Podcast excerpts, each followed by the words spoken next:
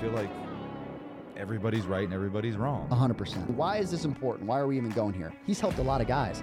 He's also not had success with a lot of guys. Come in with a purpose and they're very intentional with what they do and how they do it.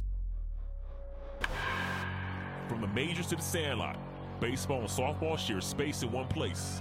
Welcome to the farm system. All righty. Fellas, fellas, fellas, and ladies, welcome back to another episode of The Farm. We are back. Tanky's back in his sweater. Got his Christmas vibes still going. Say hello to the, the people, Tanky. Say what's up. There he is, back in action. if you don't watch the video version of the podcast, I don't really know what you're doing because Yeah. if you don't want to look at Tank literally be in a Christmas sweater, I don't know uh, like what you're actually watching the podcast for. Like I'm literally here doing the podcast so I can watch Tank be in the Christmas sweater. the crop top now. yeah, yeah, that boy getting thicker. That boy getting smooth. He been on the Steve Strength program. That boy Ooh. getting a Ooh. chest on him. Shout out Steve. Shout out to Scuba Steve.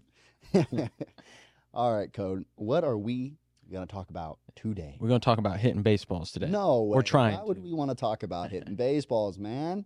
Come on, you act like we like that or something. Yeah, we we were we were just talking about uh, we were just talking about like the importance of like coordination of strength and coordination of patterns and uh, like how long it takes to uh, build that pattern and have the Mm. CNS um, recognize that as your dominant pattern and also too like like we were just like finished up you know before camera talking about like it's not always going to be what you think it is like yeah that's a more dominant pattern but also too like it can also one day layers, not be you know the pattern that day layers. and how to work through that process which Yeah. you know we did one of those last week Well, Vader, I, I think that's the big thing we've actually talked about, and I know one day we're going to do it, Kodee, Mm. is a skill acquisition course Mm, because a large part of skill acquisition, obviously, like yes, you have the physical components of like what the body um, and you know your like muscles, what they're capable, the force they're able to be able to Mhm. produce, and like all of that, right? But we, let's say you go like teaching somebody to optimize their kinematic sequence, right? Mhm. Like, well, the kinematic sequence is a CNS, and I'm gonna I'm gonna do my best because this is catch me when I do it, Kodee, because I usually say CNS system. mhm. The S in CNS System, stands system. for system. yeah All right. So I'm going to make sure my, my brain doesn't try to do that. All right. Help me out. But all the time, too, with uh, like CNS is just understanding when we're talking about like sequencing and all that stuff. And also, too, not to get, and not to be confused, that to optimize your kinematic sequence, which again, if you're not aware, let me get the basics out of the way. Kinematic sequence, right, is the the true definition of, let me go back all the way to biomechanics one right now. Shout out to our first course. Shameless biomechanics plug.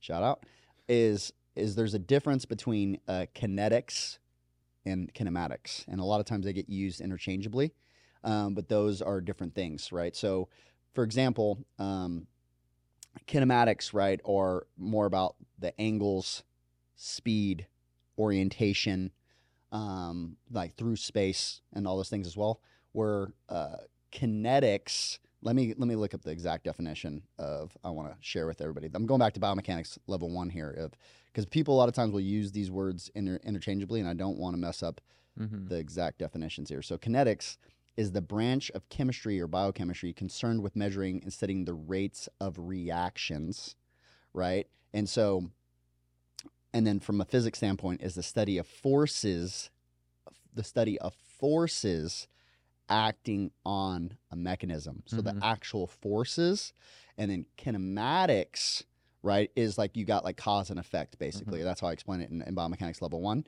Is kinetics are what are the forces that are causing those things to happen, and then kinematics are what's actually moving as the result of those forces being created Mhm. right? And so that's obviously very big. Where, for example, let's say we're measuring force plate data, right? We're measuring the forces Mhm. that are at plays, the kinetics, right? But the kinematics would be the result of what the body is then therefore doing Mhm.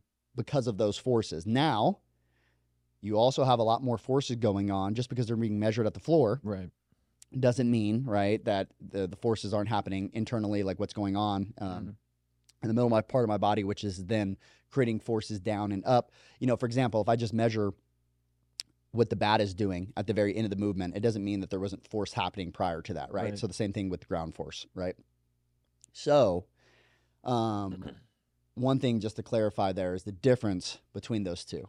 Um, now, also too, for example, me and you could have the exact same.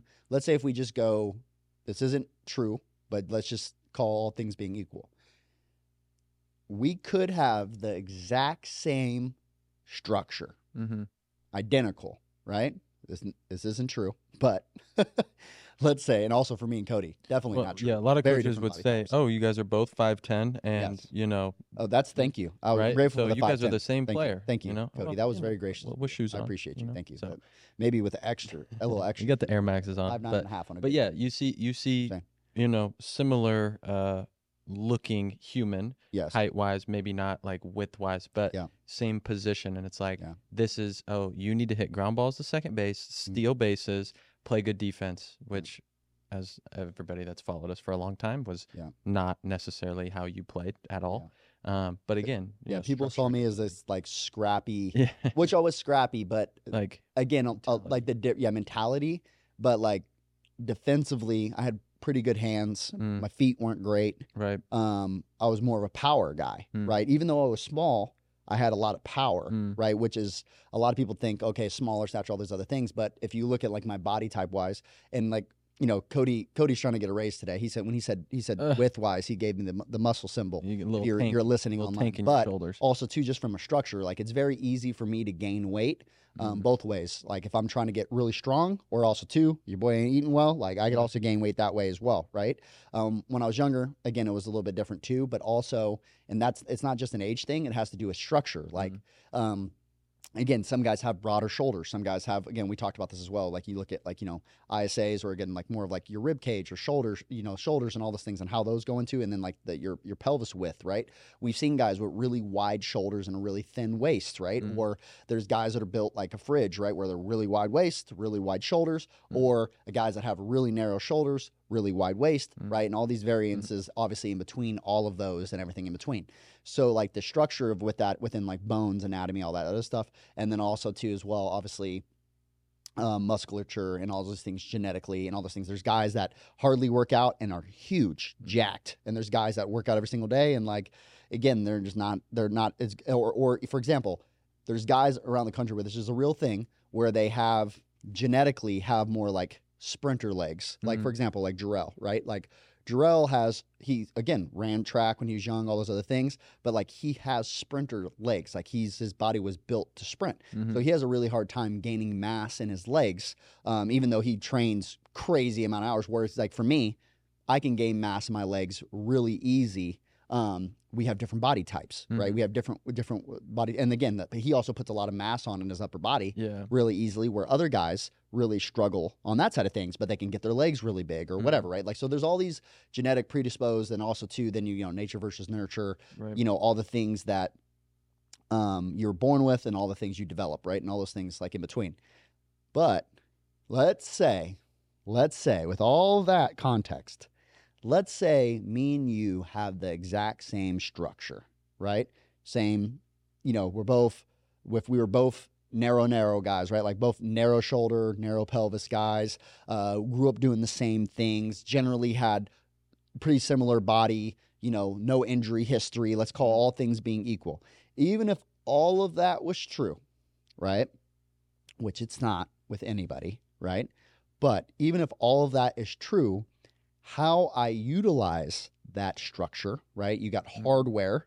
Think of it like a computer. You have hardware and then you have software. Software is how i'm utilizing the hardware. Or think of it like a gaming console. Mhm. we might have a ps5 but i can put different games in Mhm. and play different games on that ps5 you get what i'm saying? You know it could be this could be uh, nba 2k you know what i'm saying or we could be playing madden Mhm. or we could be playing GTA or whatever, right? Like or Call of Duty. They all play on the same console, right? But they're all different games, right? And different software, right? That could be running and be utilized in different ways.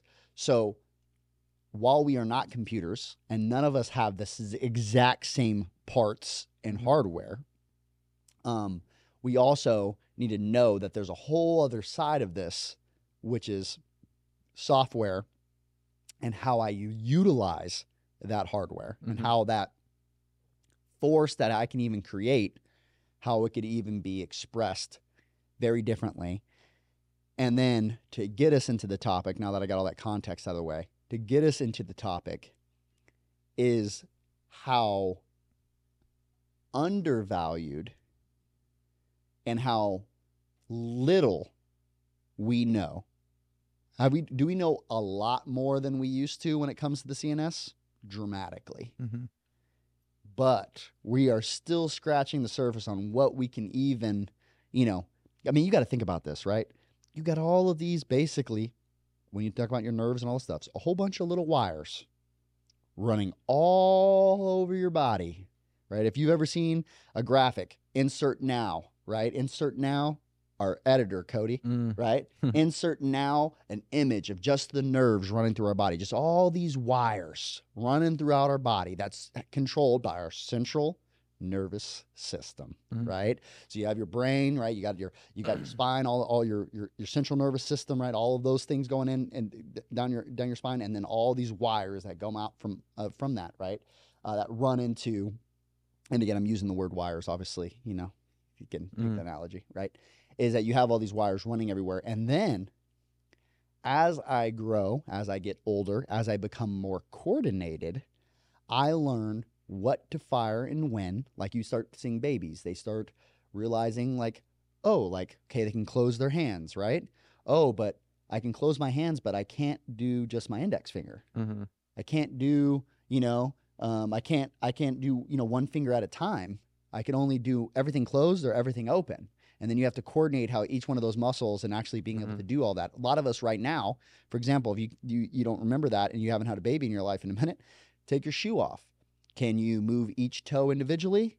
Can you do all these other things? A lot of people can't because they haven't coordinated that. Or again, they spend a lot of time in shoes and all their feet are like pressed together, right? Like all of those things. And like coordination obviously is seen dramatically in some different ways. And a lot of times we talk about coordination, which is like hand eye coordination, some of these Mhm. other things. But like as an athlete, and then also too, I think it's a very watered down term where we're like, oh, like coordination, coordination, coordination, coordination.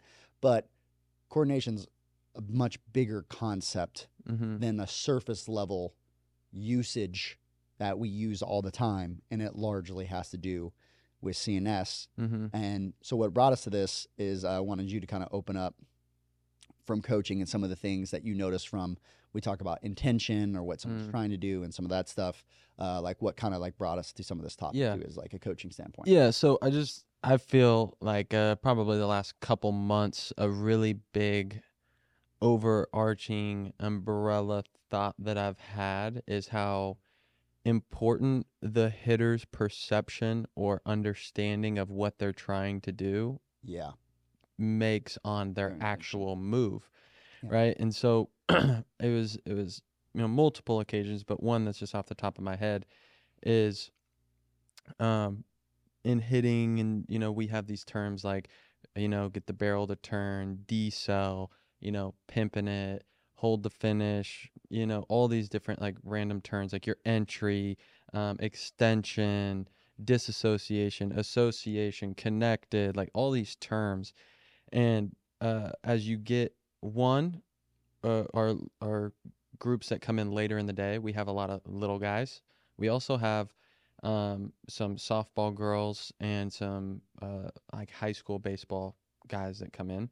And in my opinion some of the bigger progress we've made has come from actually talking to them about what these terms mean and trying to understand what they think it means to them. Yeah. So a very general one is was with the hitter and I was like "Well, I want you to stay in your backside a little bit longer. They do a swing and I'm like that's not it. Like in my my eyes tell me that's not it, right? So then it just, you know, made me think, okay, what does getting in your backside mean to you?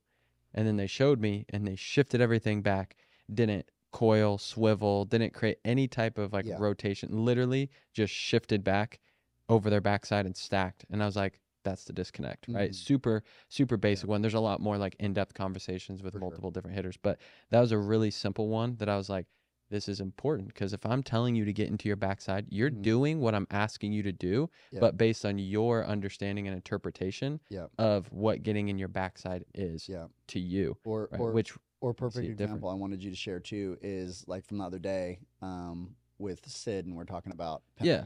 right? Yeah, right. Is so uh got a softball girl in here, uh hitting with her and we're talking about like pimping the finish, right? And not a very common thing in, In my softball. experience in softball to talk about is Yeah. pimping the finish, right? baseball Make but it look definitely sexy. Like there yeah, I mean there's some guys I feel like are more uh you know will kind of just do it without their Yeah, yeah. coaches, you know, permission or guide. Yeah, right. Guys It's like they want to flaunt. Whereas like our softball girls are very literal at times. I'm like, hold your finish, and like they'll do something crazy, or I'll be like, you know, do this, and it's like take it so literal. Where the guys are, you know, a little more flamboyant with their There you interpretations. You, Yeah, know, yeah. um, but um, yeah, we're talking about pimping the finish, and it was obviously there was a little disconnect for her Mhm. because what we were trying to get her to do and what she was doing didn't really match up. Mhm. And it was, we know what pimping the finish looks and feels like, Mhm. but she didn't. Yeah, and yeah. she she thought she did. She was like, "What is like?"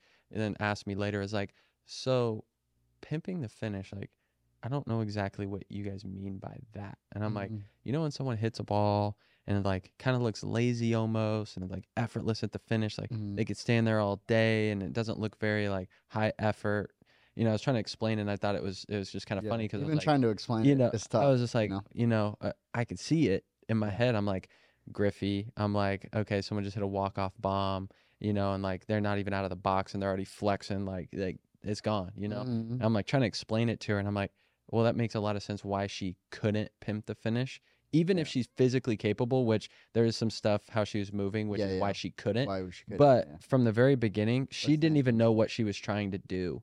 You Yeah. know, and so it's like there's part of that from a coaching perspective is tricking her into yeah. doing it so that she can create that feel and understand what it feels like so that she can recreate it.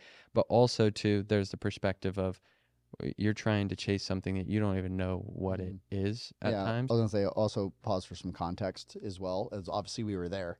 Is that um, again one time one of the things that we'll use like pimping the finish, for example, for that specifically is it's not about if you're somebody listening to it and going like, why would you try? You're trying to teach someone to pimp it. It's like no, no, no. It has nothing to do with the actual like show part of it. When it has to do with you know again all these things like you have to be stable, you have to be Mhm. balanced, you have to transfer force well, you have to. There's this famous clip of uh, uh, Bregman talking about that with uh, his hitting coach that he's had since he was like 13, right? And he was talking to him like, "Yo, like I think it was like two off seasons ago or something like that, where he's talking to me. He's like, I was working with another hitting with another pro guy. I forgot who he was hitting with, but he's like, you know, he said something like, you know, you can't pimp the finish if you don't, you know, move really well. Mhm. And so sometimes we'll use that as a drill, right? Where it's like, again, if a guy's gonna pimp, and also what type of pimp job, Mm-hmm. right? And we have to get into that even too Mhm. now, just like trying to explain like what pimping, you know, it is, is um, the type of pimp job is going to dictate your body to do something very specific. It all it is is a destination cue. Um, you know, again, just like any other things, like when Trout steps over home plate, he's pimping it Yeah. right? It's just a destination cue that we're giving somebody to like to get back to that, right? And every hitter has certain things and how they deliver the barrel and like all these things where it's going to look a little different for different guys.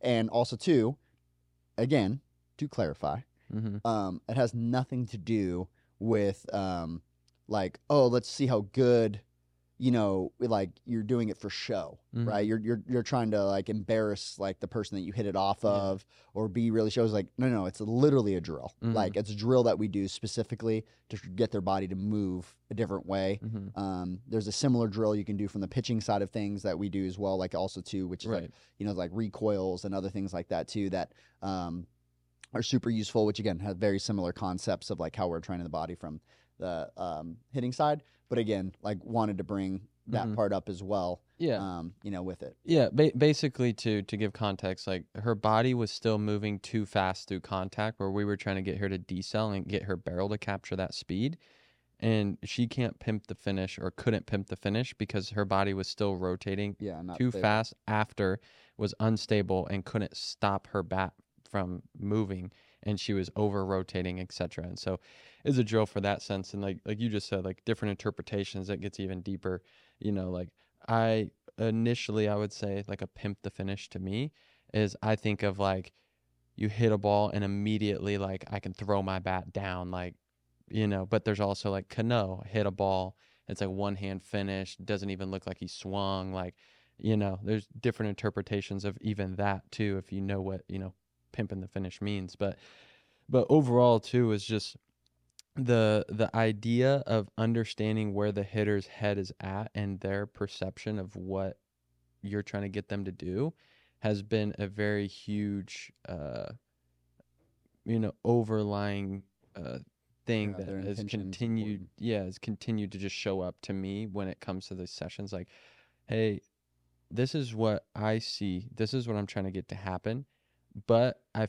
feel like we make those breakthroughs most of the time when we can connect the dots between where's the gap and what we're talking about right Yeah, now yeah. like again i'm trying to get you to create uh, length out front you think you get it by a one hand finish and reaching Mhm. this way i'm trying to get you to do it by decelling so my length isn't left and foul Yeah, you know and like we're, we're And trying to get the same thing move based off the intention. Like, for example, if you know, let's say if I'm like, hey, yeah, it's like, um, you know, it's like it's like a a star, Mm. or it's like a a tree, or something like this, right? And I'm have this image in my head, right? And then I'm like, hey, I I describe, you know, like yeah, like draw a tree, right?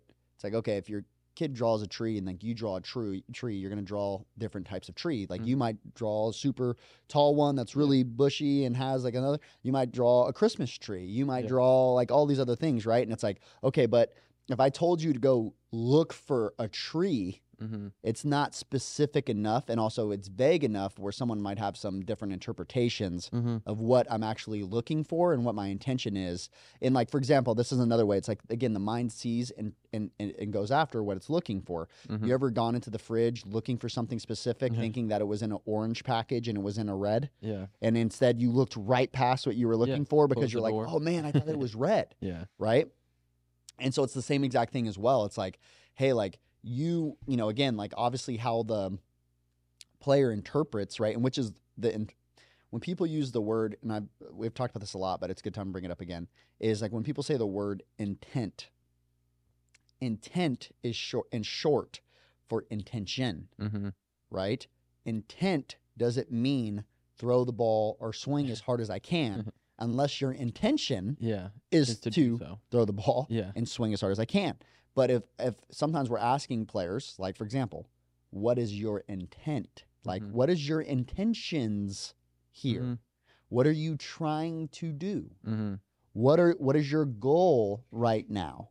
What is your focus? And then all of a sudden you'll hear, hear them say sometimes, also a little nugget for you as a coach, sometimes you give a player a cue, the next ball they hammer a ball, two swings later they hammer a ball, and then you go, "Hey, what were you thinking right there?" Because this is why I've learned to ask that. Hmm because you might think that they're doing your cue. yeah.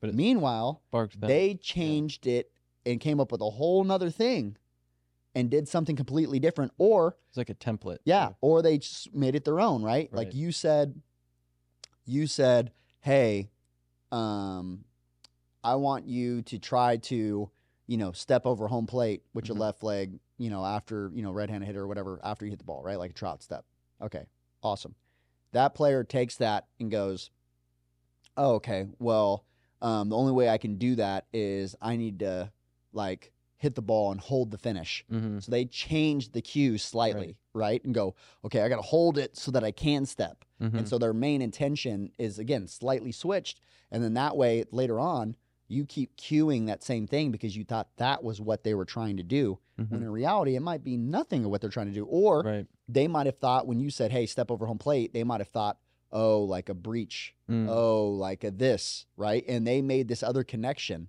that is unspoken, right? It's Mhm. just their what their brain did, right? When they when they heard you say what they said, what you said, and then they they changed the cue, and then so that's why it's always important too. Again, of obviously asking like, hey, like, what adjustment did you make there? And it sometimes Mhm. it sounds very simplistic, right? It sounds like, what do you? Why were you asking? You just told them to try to feel something, but it's like, Mhm. yeah, it doesn't mean that they did, Mhm. right? And also too, like. I say that to athletes all the time. It's like, yo, especially like five, six swings later, they probably made three adjustments already. Yeah. You know what I'm saying? Like, oh, on this next one, I'm gonna let it travel a little bit more. I'm gonna try to do this. I'm gonna try to drive it to right field. They might have, you know, again, added some extra constraints that you Mhm. didn't give them off the very beginning. Um, or maybe when you said that, right? When you said, "Hey, step over home plate," they're like, "Oh, I'm gonna have to let the ball travel a lot more," Mhm. and that was not even ever spoken out loud, right? So, like, having that other conversation is is huge there as well. Um, and then also, you know, like we talked about, is like with the in, like their intentions. If like you don't know their intentions, right, and what they're trying to create, that's why I think it's also from training a lot of athletes, it's a lot easier to start seeing their intentions. Like for example, if you as a coach, right, if you've been on a field, and we all know this, if the guy is trying to slap a ground ball to second base, that swing is very different than a guy that is intentionally trying to pull a home run. Mhm. Now, it doesn't mean, right? It doesn't mean, and sometimes it's a little bit harder when it they're like it's a, you know, they're trying to hit a double or a different Yeah. situation or all those other things. But or for example, extreme. or let me give you another big extreme. If I'm trying to sack bunt or hit a home run, Mm. my intention is different. So I'm going to create a different movement Mhm. and I'm going to do something different. Now I'm still hitting a ball flying. I'm still going to hit my bat. I'm still going to direct it onto the field. There's obviously some overlap with a swing, right? And uh, my goal might Mhm. be here, right, is to, again, maybe I'm bunting for a hit. Mhm. If I'm trying to bunt for a hit or even sack bunt, you can see the difference, Mhm. right? How quickly I get out the box, how I set up in the how I set up in the box, what pitches I actually go after. Right. All of these things, the intention Yeah. is going to change. That's why a coach would be like, and again, you got two strikes and you're swinging out of your, you know, butt, right? It's like, yo, like your intention there is wrong, yeah. right? Like you're trying to get too big on a count that is not your count or whatever, right? And, and a guy in scoring position less than two outs, Mhm. da da da da da, Yeah. right? And so like it's the same thing that happens with obviously swings inside of a cage. Yeah, and and like a uh, those are extremes, but for like a tighter perspective is like, I want you to hit a line drive over the second baseman's head. Well, then you see him not rotate and Yep. push his hands Yep. when really we're like, no, let that thought influence how you move. Yep. If a guy throws you a cookie and you pull Yeah, a ball, It's okay to pull it. it's okay. You know, like Setting It- eyes to right field. Right. It's okay if I pull it. Whereas like you can see too as you start to, you know, give that cue more, see how it works and doesn't work. You can see the intentions like was it a bad cue? No. Were their intentions different than how you meant it? Probably, right? It's like they think in that instance, well, no matter what, I just have to fillet a line drive over the second baseman's head when that's not truly what you were trying to get them to do, right?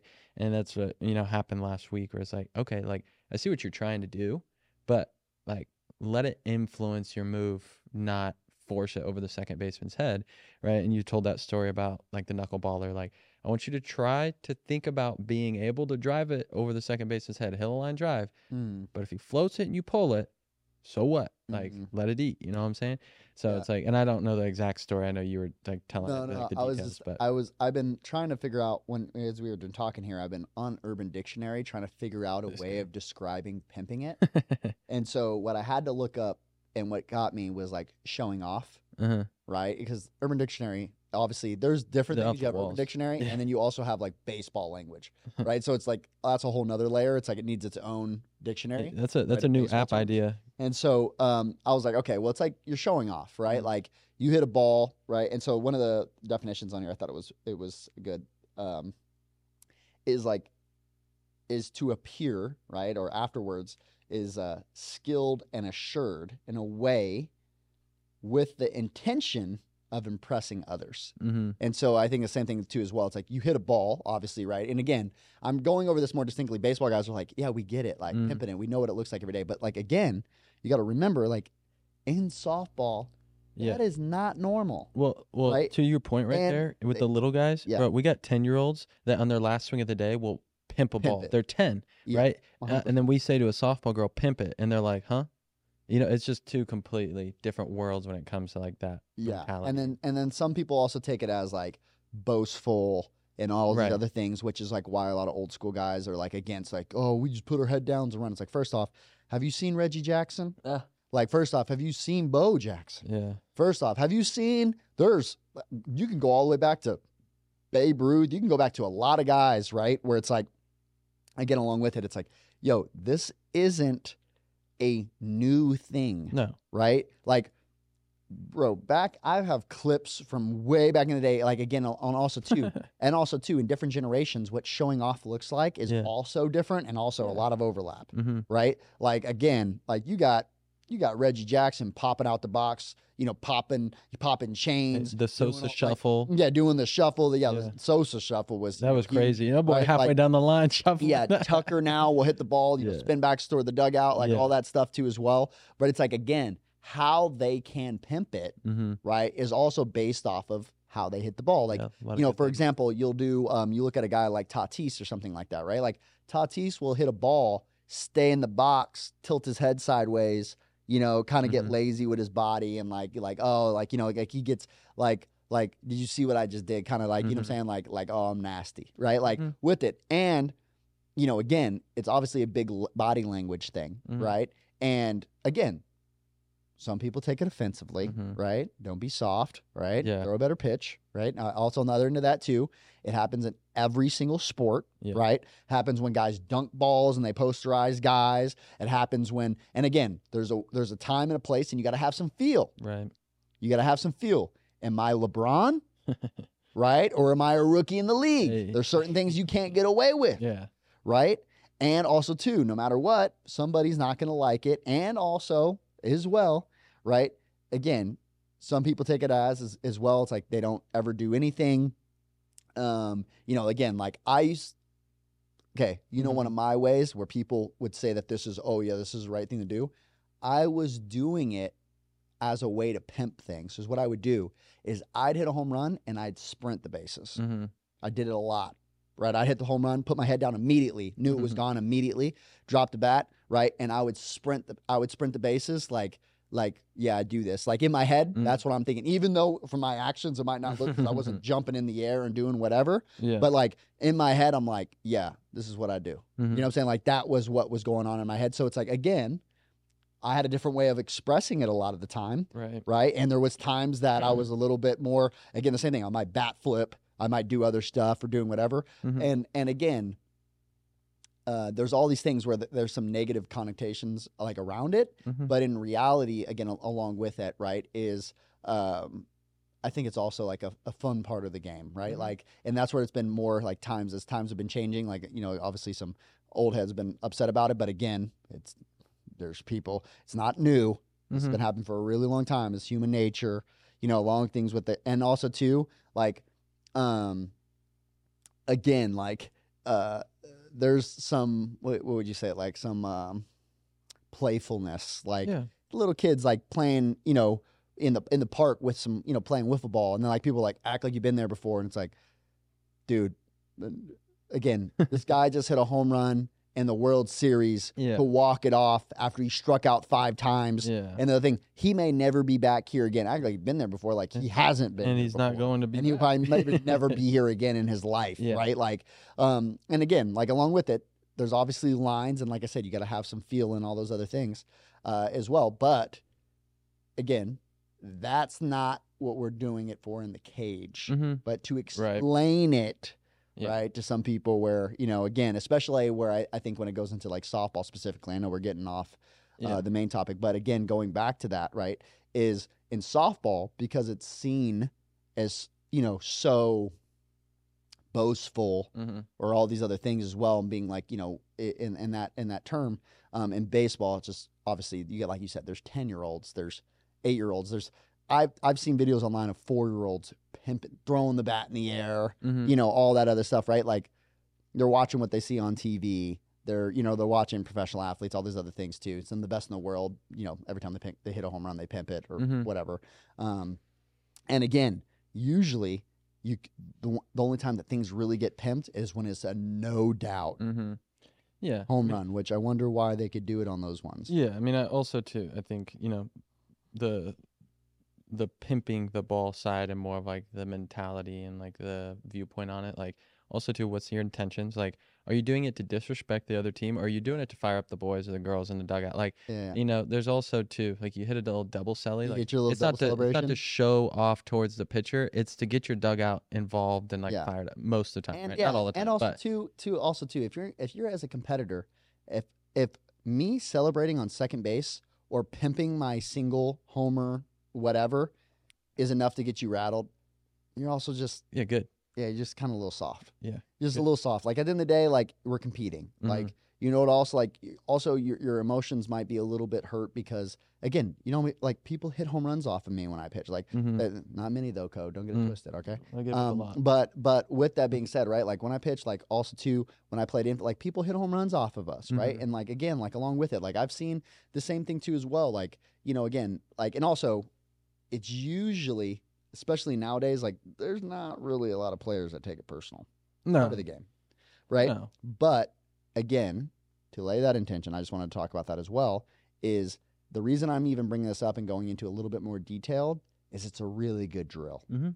And if you have some emotional attachment to the opposite side of it, of it being oh it's boastful and all these other things too, you're you're missing out on an opportunity for a really good drill. Mm-hmm. That's really great for the CNS system. Mm-hmm. Dang it, I did it, Kodee. CNS system. CNS. Always good for one. Gosh, always good for one.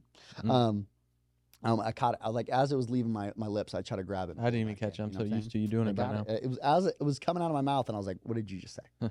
um, but you know, again, along with it, right? Like you're missing out on an opportunity for a really good drill, right? And Mhm. so I, when I bring this up too, is when we're talking about like these drills, and we're talking about this stuff, right? Is again, a lot of things when we're talking about like firing patterns, when mm-hmm. we're talking about again like coordinating the CNS, when we're talking about because this is the thing you got to remember, in hundredths and thousands of a second, right? Just literally like what I was doing right now, right? How quickly your brain processes information, like all those other things. Literally right now, as I'm saying, CNS system, right? Mhm. Like as it, it's sliding off my word, my brain's already going, no, Mhm. like it's already it, it already caught it right and it's like forming the other thing is like when i'm hitting and also too you're training your brain one of the things i think people undervalue is as a baseball player mental skill completely detach it don't worry about baseball you're having to make split second decisions Mhm. in thousandths of a second right over and over and over and over and over and over and over and over you're training your brain Mhm. to make very rapid decisions with very minimal information, Mhm. right? There's a book uh, called Blink. I don't know if you've ever read that book, Mm. but it talks about the same thing too about like, you know, making decisions in like, you know, frac- uh, in a blink of a second, right? Mhm. Um, and so some of the things with that is like what that does to your brain, it also prepares you, right, Mhm. to that skill transfers into other areas of your life as well.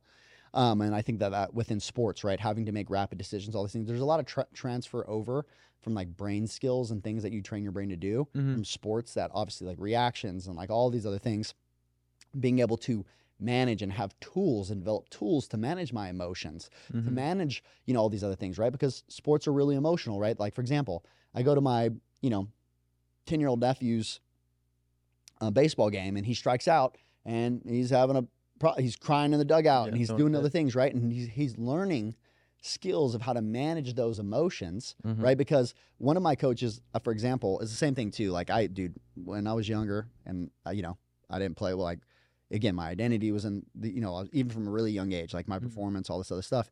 And I'd get really worked up. Like, and also too, I had some coaches that really took it a really bad way. And then I finally got a coach when I was like 13, Dan LaSalle. Still remember my man. LaSalle. Um, shout out to my, my dude.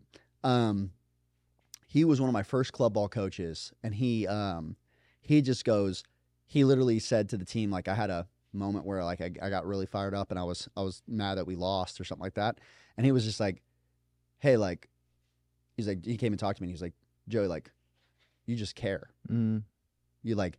I'll take a kid that cares over someone that doesn't care. I have plenty of kids that don't care if they strike out, if we win, Mm. or we don't win, or all those other things. Like you just care. And some other people might look like they manage their emotions better, but it's because they don't care. Mm-hmm. Like you do care if we win or lose. Like you go home, like it upset you that we lost a doubleheader today, right? Or like it, Mm-hmm. it upset you like all these other things, right? So, like with that though, it gave me the freedom and also helped me start to learn how to manage and deal with those emotions and like how to deal with losses and how to Mhm. deal with something I really wanted to happen and like okay, like you know with that right and and all those and like sports obviously has a, a great way of doing that, but there's a lot of transfer over.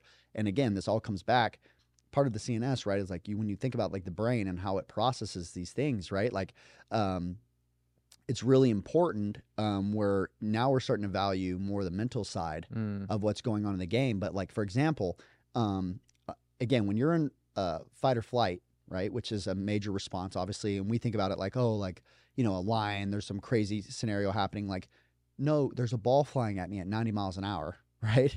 And it's very easily when I'm emotionally attached to this situation, all these Mhm. things, that I get overwhelmed. Where it's like, why don't I move like I do when I'm in the cage Right. when there's also a ball flying at me at 90 miles an hour from a machine or whatever in a different environment, all these Mhm. other things, right? But now the environment's different. I got fans, I got a big field, I got defenders, I got, you know, public shame, I got all these other things that I'm I might be attached to. And also too, we can start to realize too, everybody's experienced that one time in their life when they're doing a mundane task that they can do 999 times out of a thousand, right? But in this moment, they fumbled something, they dropped something, they did something, all these other things because they were emotionally Mm-hmm. overwhelmed. And again, when you get into fight or flight, right? Your body goes into a state of your body, your fine motor skills, your fine motor skills in fight or flight are not great Mm-hmm. right? When you get into that moment, like think about it, like a lion's coming to kill you. It's not about painting this perfect little shade on this little fine tune. No, no, no. Big muscles Mm-hmm. get severely activated. Like you release a huge amounts of adrenaline. You have all of these overwhelming emotions and chemical, you know, experiences that are happening in your body, all these other Mhm. things. Your body is going, we're either going to fight this lion Mm-hmm. or I'm going to run. Mm-hmm. I'm going to fight it or I'm going to run. Yeah. And so in that moment, it literally turns off parts of your brain so that you can survive, Mm. right? The problem is when championship game, all these other things, right? Like the new lion, right? Is our brain in that fight or flight, the same response Mm-hmm.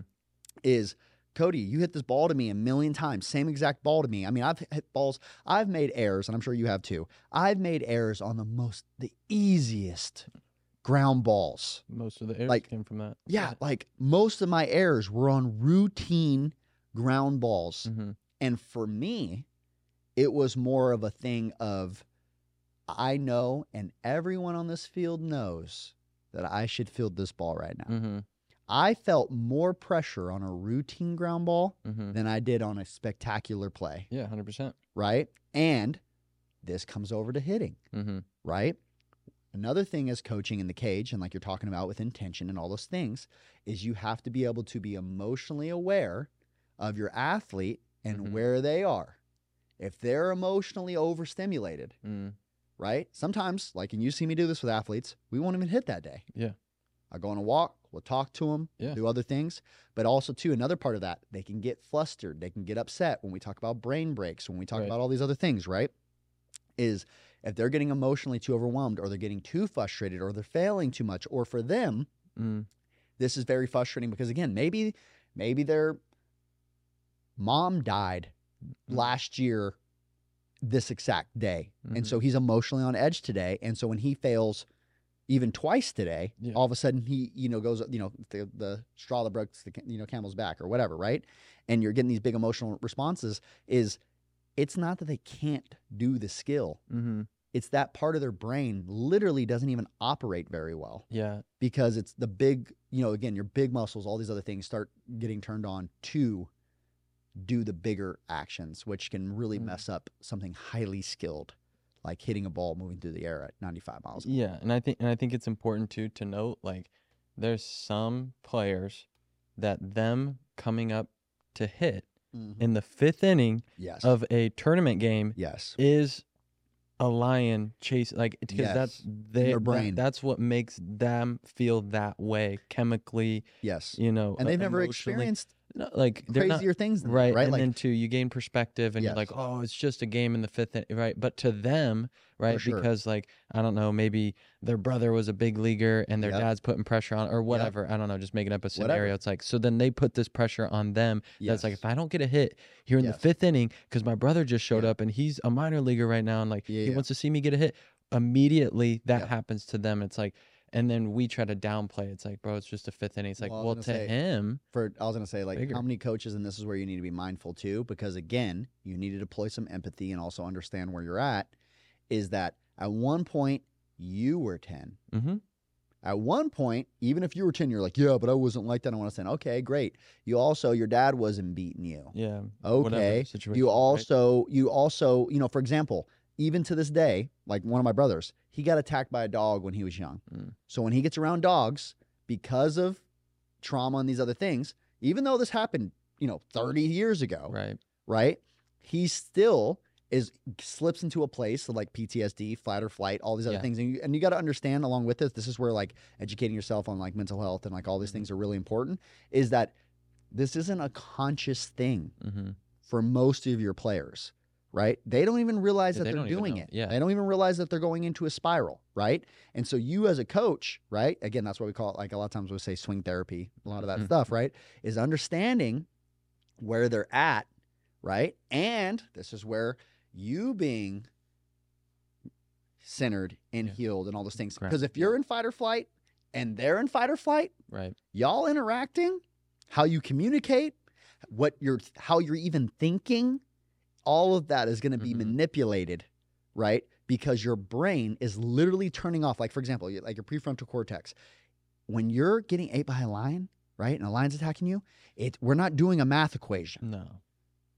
right? That's not what your brain. Your brain is putting resources Mm-hmm. to everything that it needs to survive. It's not worried about what's the best way, what's the most efficient way, what's all these other things. It's going right now.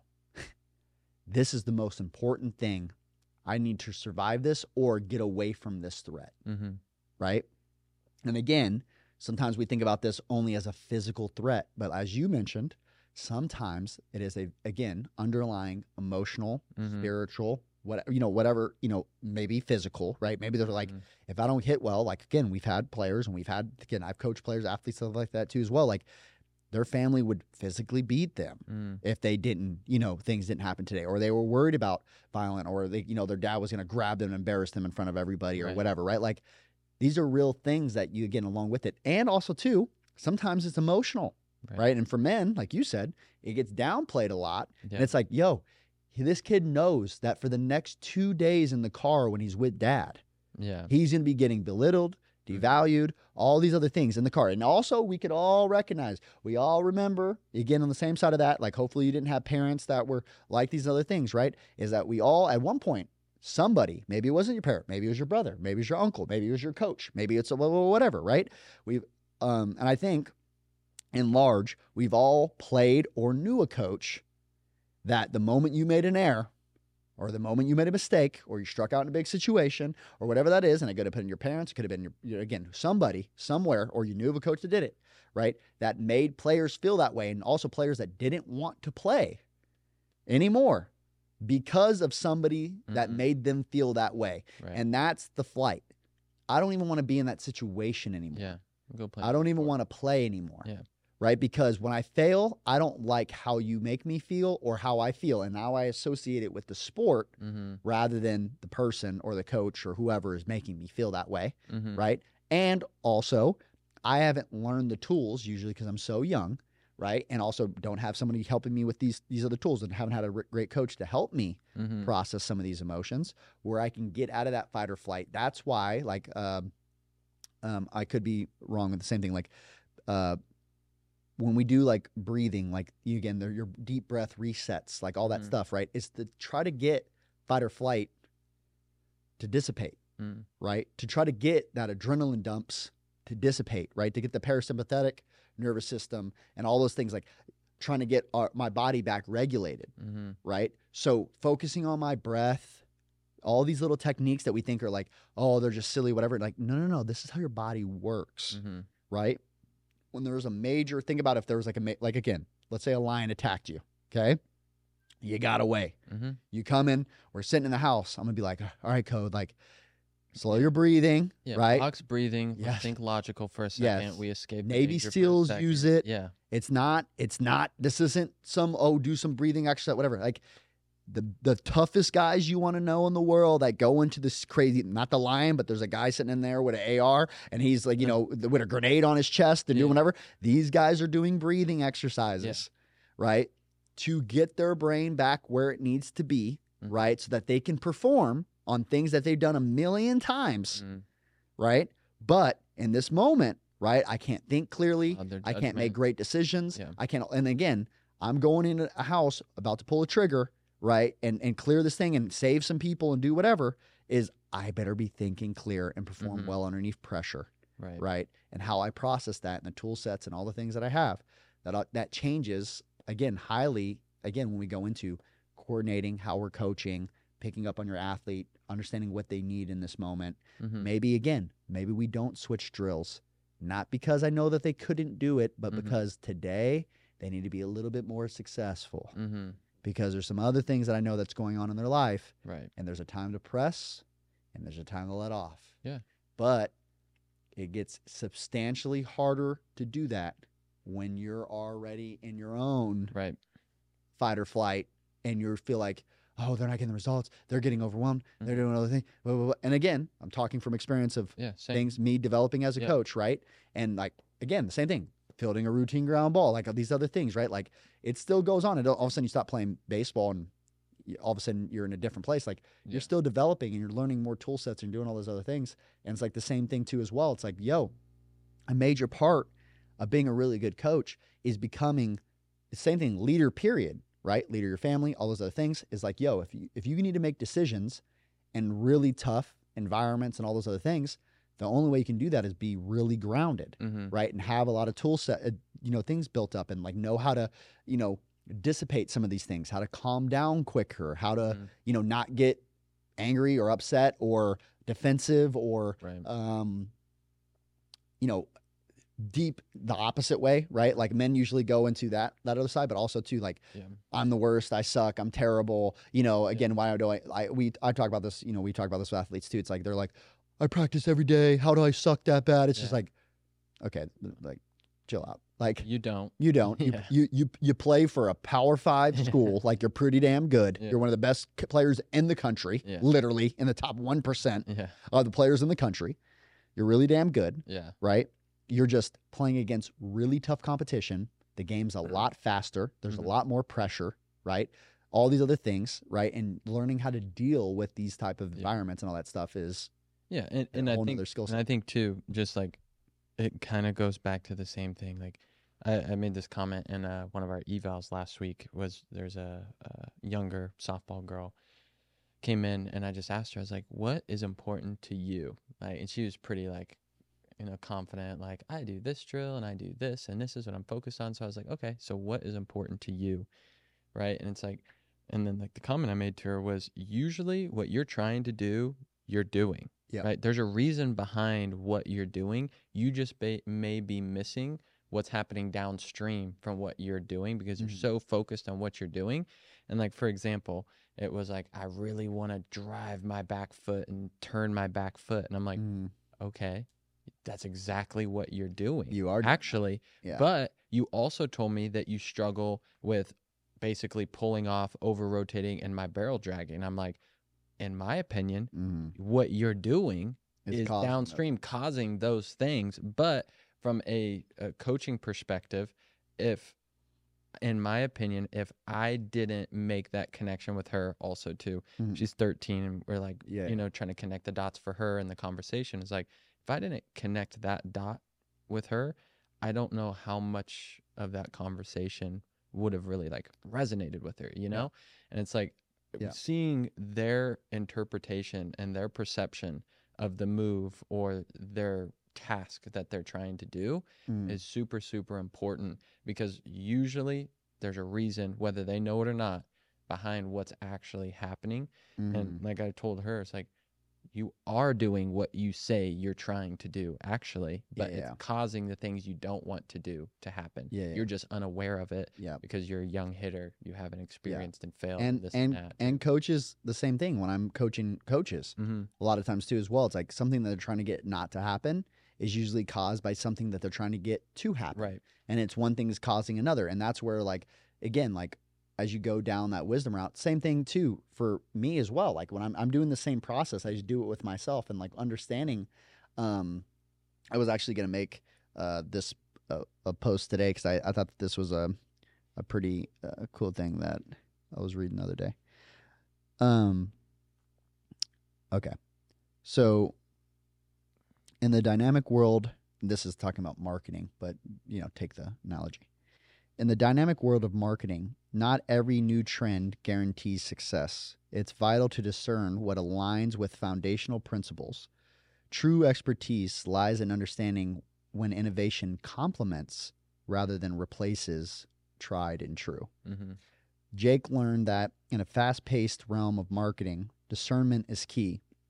While embracing innovation is crucial, blindly following trends without considering their alignment with core principles can lead to pitfalls. With a newfound appreciation for the balance between the old and the new, Jake navigated his marketing journey with a, a more discerning eye. And and the one the reasons I was like bringing that up as well is like is like hey like that conceptualization, right, is that like learning, like there's always going to be new things, all this other stuff. Like there's there's not a point that you get to where you're like again destination mindseted, where you're like fixed mindseted, where it's like okay, I've learned what I need to know about, you know, hitting Right. or whatever, and I'm done. Right. What I'm teaching the athlete a way of thinking, a way of processing. I'm giving them tool sets to process Mm-hmm. how they're moving and why I'm making decisions the way that I'm, I am, all those things, and guiding them, right? It doesn't mean that I'm in a fixed mindset and they're in a growth mindset. Mm-hmm. No, no, no. I'm growing while they're growing. And while they're growing and I continue to grow, I keep an open Mm-hmm. to a lot of different things that may help, right? Like I have a filter, but also too, me and Steve were talking about this the other day. I have a filter, but my filter is also I'm able to pick what I let in to Mhm. change that filter of what I, you know, again, what I'm we're gonna Right. let in or what we're not gonna let in. Right. Um and you know, I kind of think of it like almost like uh I was thinking, thinking about this, like I've been watching I was watching too much Star Wars is you know on you know like Star Wars right or you have like spaceship right like they have like their shields up. Mm. Well, you have a shield, but you can also pick. You don't want nothing to get in, Mm-hmm. right? You want your other ships to get in. You want your other stuff, right? Mm. And so you're you're adapting that shield right of deflecting all the things you don't want to get in Mm-hmm. right that don't align that could be detrimental that Mhm. could really hurt all those other things and over time the better your shield is Mm-hmm. the better it is at protecting you from you know one thing or another and like all that stuff and so like um almost thinking of it like um um it's like we think about it like another way of thinking about it is like you know like a boundary right like a boundary uh, think about it like a door right like i can close the door i can lock the door i can open the door when i want i can close the door when i want when i want i can let in what i want i can not let in what i don't want and also too it's not a fixed barrier it's not a wall Mm-hmm. it's a door. I can, you know, again, there is a way in and out of this, right? Where I can let people in, I can put them away, like all that stuff, like a physical boundary, also obviously emotional or whatever those boundaries might be too. And then like the same, the same thing, you know, with that there as well. It's like when you're going with thoughts with from other people, it's like you again, you have a filter, you have a boundary, you have a a shield, right? And you can filter in from those things. And also we're teaching them as well Mm-hmm. of being like, hey, it's not about knowing what I know or whatever. Stand on my shoulders and all these other things, and I'm going Mhm. to give you all of this stuff. But what I'm doing is teaching you a way of thinking, Mhm. of, right? Of how to think for yourself, how to filter, a Mm-hmm. way of again becoming, you know, uh, this coach and all these other things. But also too, how you build the filter, how you build all those other things is from experience. Mhm. And again, I'm helping you build your shield from the get go Mhm. right? Rather than, you know, um, if you just did it by yourself, Mhm. you know, again, you'd have to start from scratch. Mhm. And that would be detrimental. You could either stand on generations and generations and Mhm. generations and generations of tried and true and what is tried and true from all of these people and all of the wisdom that's been gained over all of these years, Or I can just be like, you know what? Screw everybody's ideas. I'm starting from scratch. It's like, why would you want to do that? Mm. That's like saying like, that's like, well, I don't believe in cars, like or whatever. I'll just build my own car, Yeah. and also too, I won't even use parts that are out there. I'm gonna build all my own parts, and I'm gonna do everything for. It's just like, also, you know what? I, I think I think a car is a bad idea. I'm gonna create a whatever. Like it's just like it's just like you're starting from scratch, Yeah. like base level knowledge. Like instead of standing on the wisdom of what we've learned from like you know doctors and all these things over so many years and all that stuff, right? You just want to come up and start from scratch and go, no, everybody's wrong. I've created my own philosophy. It's like, why would you want to do that? mm-hmm. Like, there's obviously wisdom from every Yeah. like again, like we talk about with hitters, like we send hitters out to other people to hit with. We also, on top of that as well, never like again, there's hitting coaches like, don't look on social media. Those guys are idiots. Like we allow players to bring us in. Yeah. Come on. Like we tell them to like we'll even send them other stuff like, hey, like this, like you see how this, like this guy made this post, or like, hey, Mhm. this is a really great thing. Like I'd send that stuff out to our Yeah. players and stuff too. Um, you know, again, along with it, I'm like, hey, listen to this guy when it comes to like this concept. Like I think that he's I really like how he talks about this, and I think this could be something that's Mhm. very useful for you, a Mhm. way of thinking some of these things that might really work for your, you know, like how you think or mm-hmm. what you're struggling with right now or whatever. Or, um, you know, and again, maybe it's somebody like it might be something with their faith. It might be something. It could be a, a whole bunch of things like in that same way. Mm-hmm. Um, maybe it's how they teach bat path. Maybe it's how they teach the lower body. Maybe it's how they do this, this, and that. Right? Like, um, with a lot of those things, like there could be some there's some a lot of transfer over or things like that as well. So like that's the thing, right? Is like as you and that's kind of like my expression or how the Bible e- explains like discernment, right? It's the Mhm. same thing as well. It's like that shield or that ability and right now as that builds up it's a something over time right it's not something that in the very beginning like you, you don't have very good discernment right like Mhm. when we're kids we don't have very good discernment right we just we let everything in Mm-hmm. right everything everybody says everything you know like good and bad you know like again like all advice. Someone you know tells me this i believe it. You know it's just like you're very Right. like all those things are very naive um of all that stuff. Like you know again um you could tell like you could tell my niece like you know godzilla's in town and she'd be like ah! It's just like you know like they'll believe anything right? Like very gullible on those other things right? And like building that up of being able to filter those things is obviously very important right? And so as, as a hitter you got to be able to do that. It's not about being disrespectful or any of those other things. It's just like again like me knowing like what what to let in and what not and also a way of like you know thinking and filtering those thoughts and like how to organize uh, that stuff as it happens. Yeah, yeah, no, just like going back to the faith example. I mean, I think too, I think it's a really clear, uh, like relation to me when you think about it from like a faith and that filter standpoint, and and also too, uh, I thought this was interesting. I haven't even told you this one yet. Was uh, was we went to church when I was back home for Christmas, and uh, going back to kind of like uh your current situation and your interpretation. So I think of this like you tell a kid to draw a tree that's from Vegas, he probably draws a palm tree. You tell a Mhm. kid from where I'm from in the Midwest to draw a tree, they Yeah. draw like a- regular, you know, Yeah, like from what green leaves and whatever, Yeah. right? Whatever type of tree it is. Yeah. Right. And then you do one in Washington and they draw an evergreen tree. It's like Mhm. three different trees. They're all trees, right?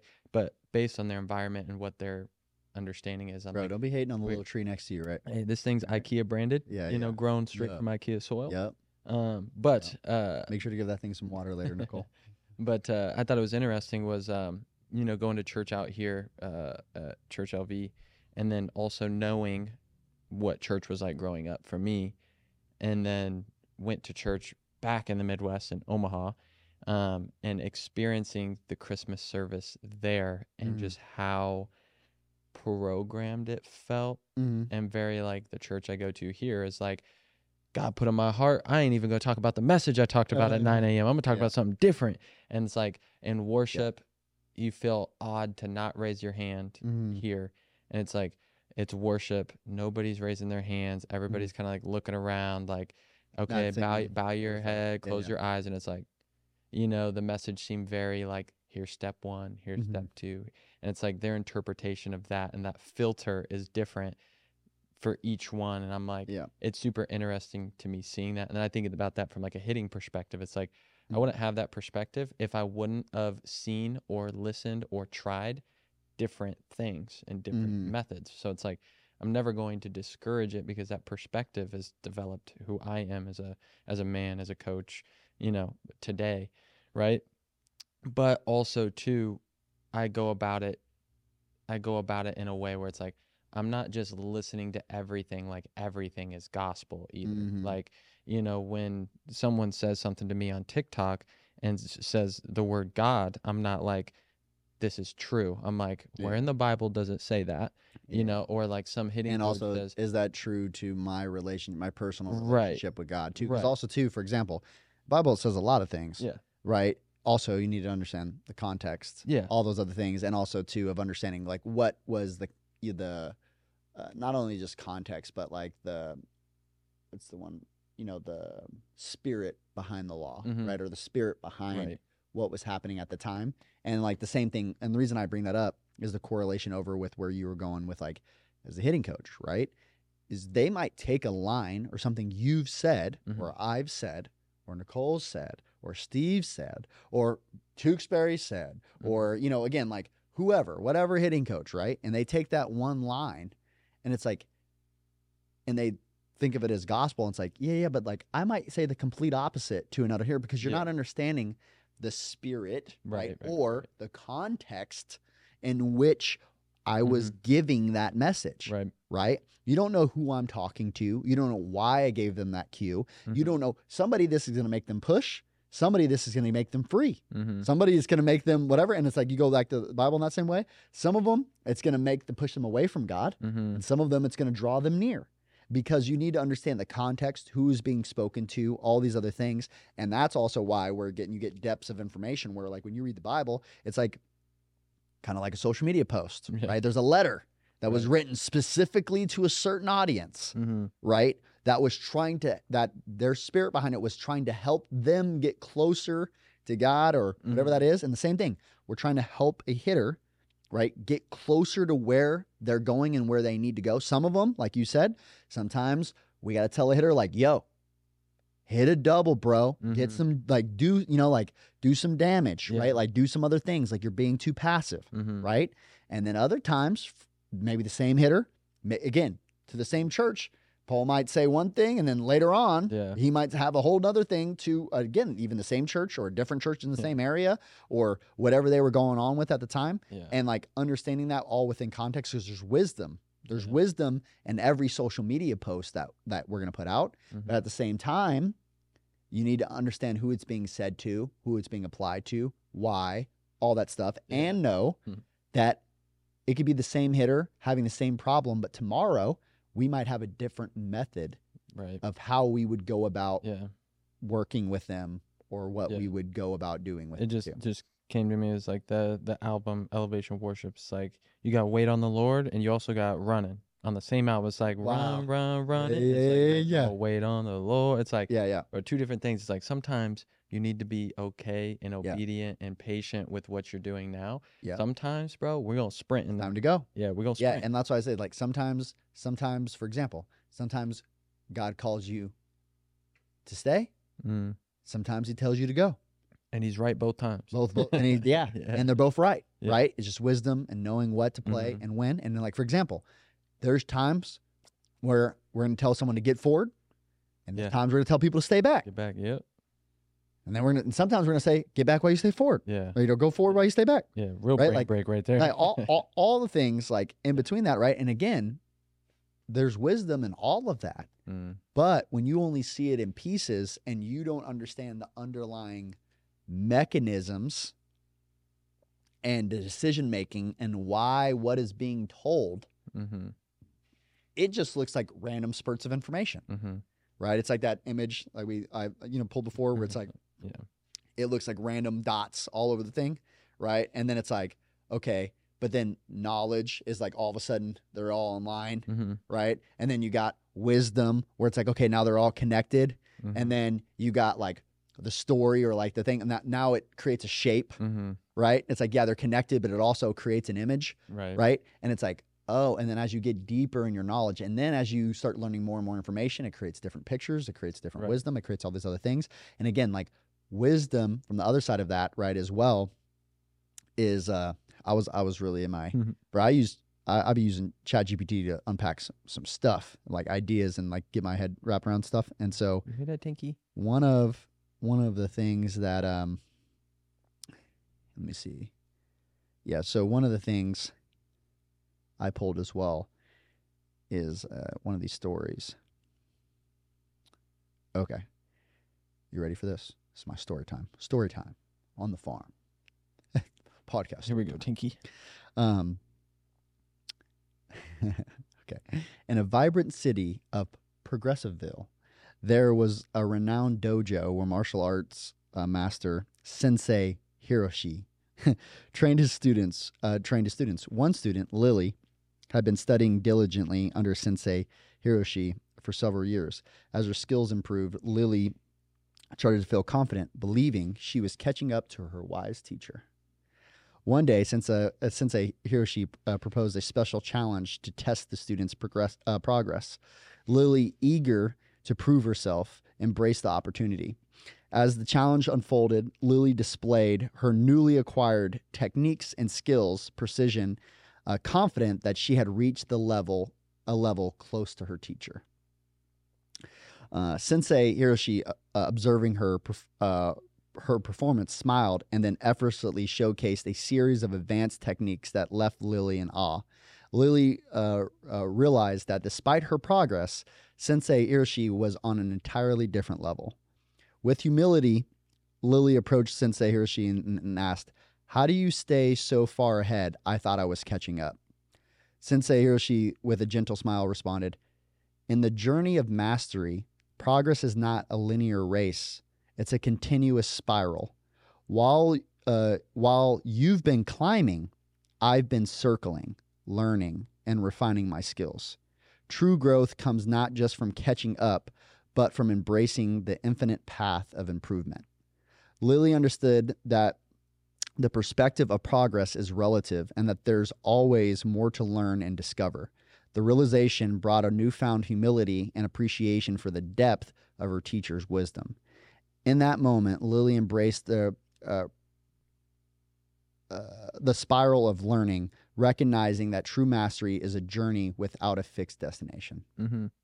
Fire, but again, like with that, the reason I was like bringing those these things up as well is like when you look at wisdom, it's like there's nowhere to get. Mm. You're trying to get linear somewhere, Mm-hmm.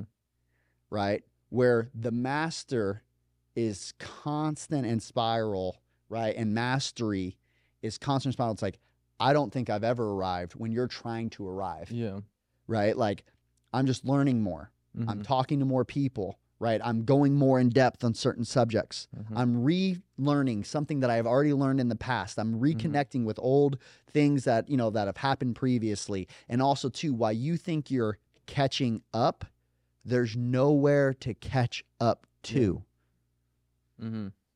It's not about there isn't a race. It, it, it's where there's a journey that is happening, and that linear thought process is what's keeping you back from learning Mm-hmm. and mastering.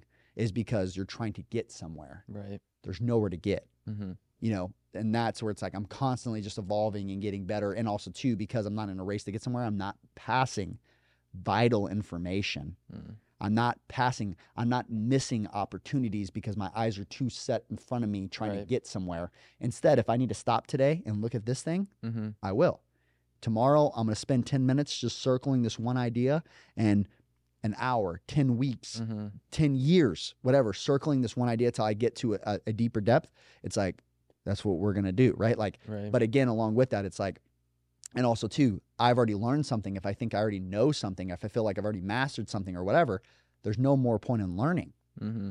So when you think that you've arrived, destination, fixed mindset, that's when you stop becoming, you know, you stop being seen. Also, you stop learning, like all that other stuff. You can't have a deeper depth of understanding when you think you already know, which is also biblically when Jesus was calling out the Pharisees and Sadducees and all these things. It's like you have so much pride Mm-hmm. because you think you have arrived. Right. You already know. That's why you won't learn. Mm-hmm. You need the the biggest part of learning is you need to have the humility, right? You have the you have the humility that is saying there's more to learn here Mm-hmm. and there's more I could know, Right. right? And there's nowhere that I have arrived or gotten to, where I'm on this constant learning journey, right? And I'm not, it's not about a hierarchy of who's smarter or who's the master. And again, like also on, you know, one of these other uh, stories, I thought it was pretty um, good as well is like the understanding too as well. It's like sometimes people, and we've seen this a lot too, is they'll go into they'll go learn from another hitting coach or something, right? Let's say they hit with another hitting coach and they came to us. Mm-hmm. And then they go, "Oh, well, my other hitting coach didn't know anything." It's like did they not know anything? Right. Right? Or again, are you on a journey of learning more things and also too, for example, you could hit with us for a week, month, a year, all those other things. It doesn't mean that, you know, Colabello or you know, Tewksbury or Casey, you know, Smith or or you know, one of these other guys like you know, that there's nothing that you can you couldn't learn from them, but understanding how all of those, the tried and true between all of that Mm-hmm. like inter interconnects and like makes a real you know a real thing. And then also having the humility of not again replacing in totality obviously the wisdom like you want to stack wisdom Mhm. not just keep replacing right. because when you keep replacing philosophy you're losing the previous wisdom Mhm. you want again don't throw out the baby with the bathwater right it's like right. you know, like that old analogy. It's like instead, like you take the wisdom from place to place and you stack them together and it Mhm. creates one more full image Right. rather than every time I, you know, oh, well, now I believe in this and now I believe in this. And no, no, no, like there's wisdom in everything, Yeah. right? Every place I've learned, every Mhm. guy I've learned underneath, every mentor I've had, all those other things, like there's wisdom everywhere that is they've been applied, like along with it. And I don't throw out the bathwater with it. I go back to things. I'm like, oh, that's why this worked Mm-hmm. you know like you know I- you know i've pulled drills from like old For school sure. guys i'm like. Damn that really worked. Like that was really good and this is why it worked. Maybe we put a little twist on it. We do a little something a little different. And again maybe we only do it with certain people Right. right? But that's what we're always doing. And also too that's why we're always learning is Mhm. because like there is no arrival. Yeah. like we're just learning and growing. This is i'm not defending a hill not defending a hill. Like hey this is what we believe and why. This is my filter. This is my my other things. But also with that being said like there will forever be i will die with not knowing everything there is to know about baseball swing about humans about all these other things and it's a constant journey and then one day you look up and you go woo you know like all right Yeah. we we've acquired quite a few things and yeah we've helped quite a few athletes and yeah we have quite a few methods and tools and and ways that we can help people but there's also more Mm-hmm.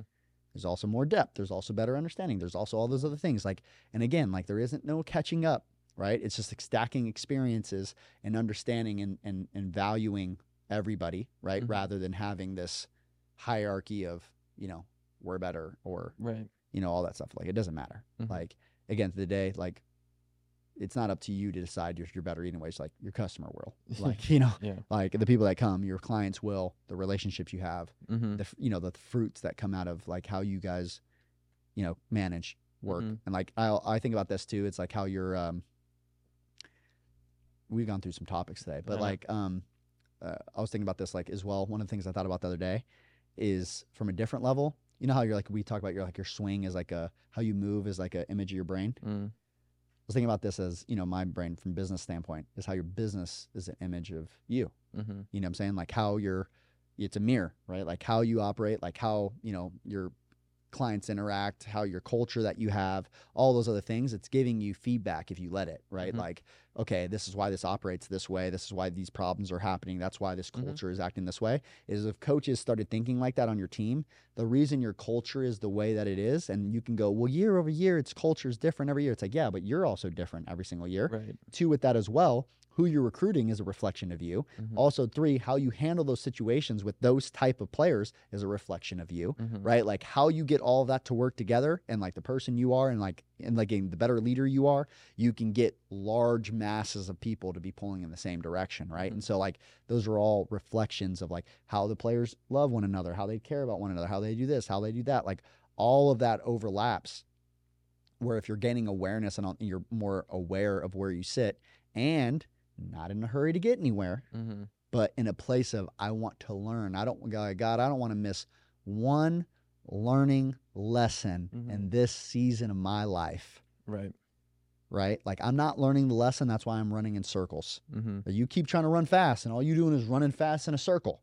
It's just like the faster you run in a circle, it's just like, yo, like again, like you're you're not learning the lesson, which is why, you know, again, and I've been that area in my life many times, but also too being okay, like, God, if I gotta run in a circle, like let me run in a circle. Yeah. Like till I get enough awareness that I'm running in a circle Mhm. because I'm not learning like while I keep going in this this Mhm. spiritual circle over and over and over again and that's why I'm still doing what I was doing 10 years ago and Mhm. responding the way I was 10 years ago and doing blah blah blah, blah whatever that is for anybody, Mhm. you know or getting the same results with athletes I was 10 years ago it's like because we're not learning the lesson we're just doing the same things over and over again with a fixed mindset and trying Mhm. to do it faster Yeah. You know just get the same results over and over again fast. Yeah. It's like there's this funny family story. When my brother was learning how to drive at 16, my mom went around a roundabout like three, four times in a row, and he just followed her the whole way. Uh, It's like, but he's a new driver, doesn't know where he's going, never paid attention to the streets, doesn't know, like yeah yeah he he has no perspective or context, and he's just mindlessly driving around. And my mom's just laughing because I was younger, so I'm Yeah. like sitting in the passenger seat or back seat, whatever, just like watching my mom laugh. Like, you know, he's gonna follow me all day if I let him. You know, Mm. like because he doesn't know any different. He doesn't know any better. It's yeah, like yeah, he's you know leader. you're not doing it to learn that i'm like uh, where to go you're not doing this and and gaining any knowledge or perspective like that i'm messing with you right now by driving in circles around this roundabout like you're just mindlessly doing what i'm doing and trying to follow it's like you know teaching how to think too and and that aspect of things and how beneficial that is for athletes of like yeah. you know how to think not what to think necessarily all the Mhm. time. Um you know we kind of like to piggyback off what you were just saying too it's like you know it'll, it'll give you feedback like obviously like before he got into drive like there was no conversation no understanding of like where are we going? Where do you need to go? How do you need to do it it's just you're mindlessly following me and like that's what was created in that environment was just a good soldier basically to him Yeah. not an independent thinker of like Yeah. i'll see you at the gas station like i know the gas station's up here and like we're gonna go Yeah. you know and sometimes i actually i do that with some of our hitters is i'll be like what was wrong with that one when it was a pretty good swing pretty good move and they'll be like oh this and i'm like nope i was just like you're, you're just telling me what i want to hear right now like you think there's something wrong and that's what i told you last week yeah and i'm like think about that no that's a pretty good move Yeah. and i was like and that should be encouraging you know it's like I was teaching. I was teaching. Um, I was teaching somebody uh, yesterday um, how to play spades, mm, and we were playing spades. And then, like you know, as the cards came back around, I laid a card down, and I was like, "All right, hold on, before we go, what does me laying down that card mean?" mm, Right, and like progressively, like as we taught the rules in the beginning, kind of some mindless following. Like, okay, hey, this is what this means. I'm le- I'm telling you all this stuff, right? And then you get to the point. It's like again, like teaching, right? Like, okay, so if I laid this card, what do you think I have in my hand now? mm-hmm, why would I lay this card down in Right. this situation?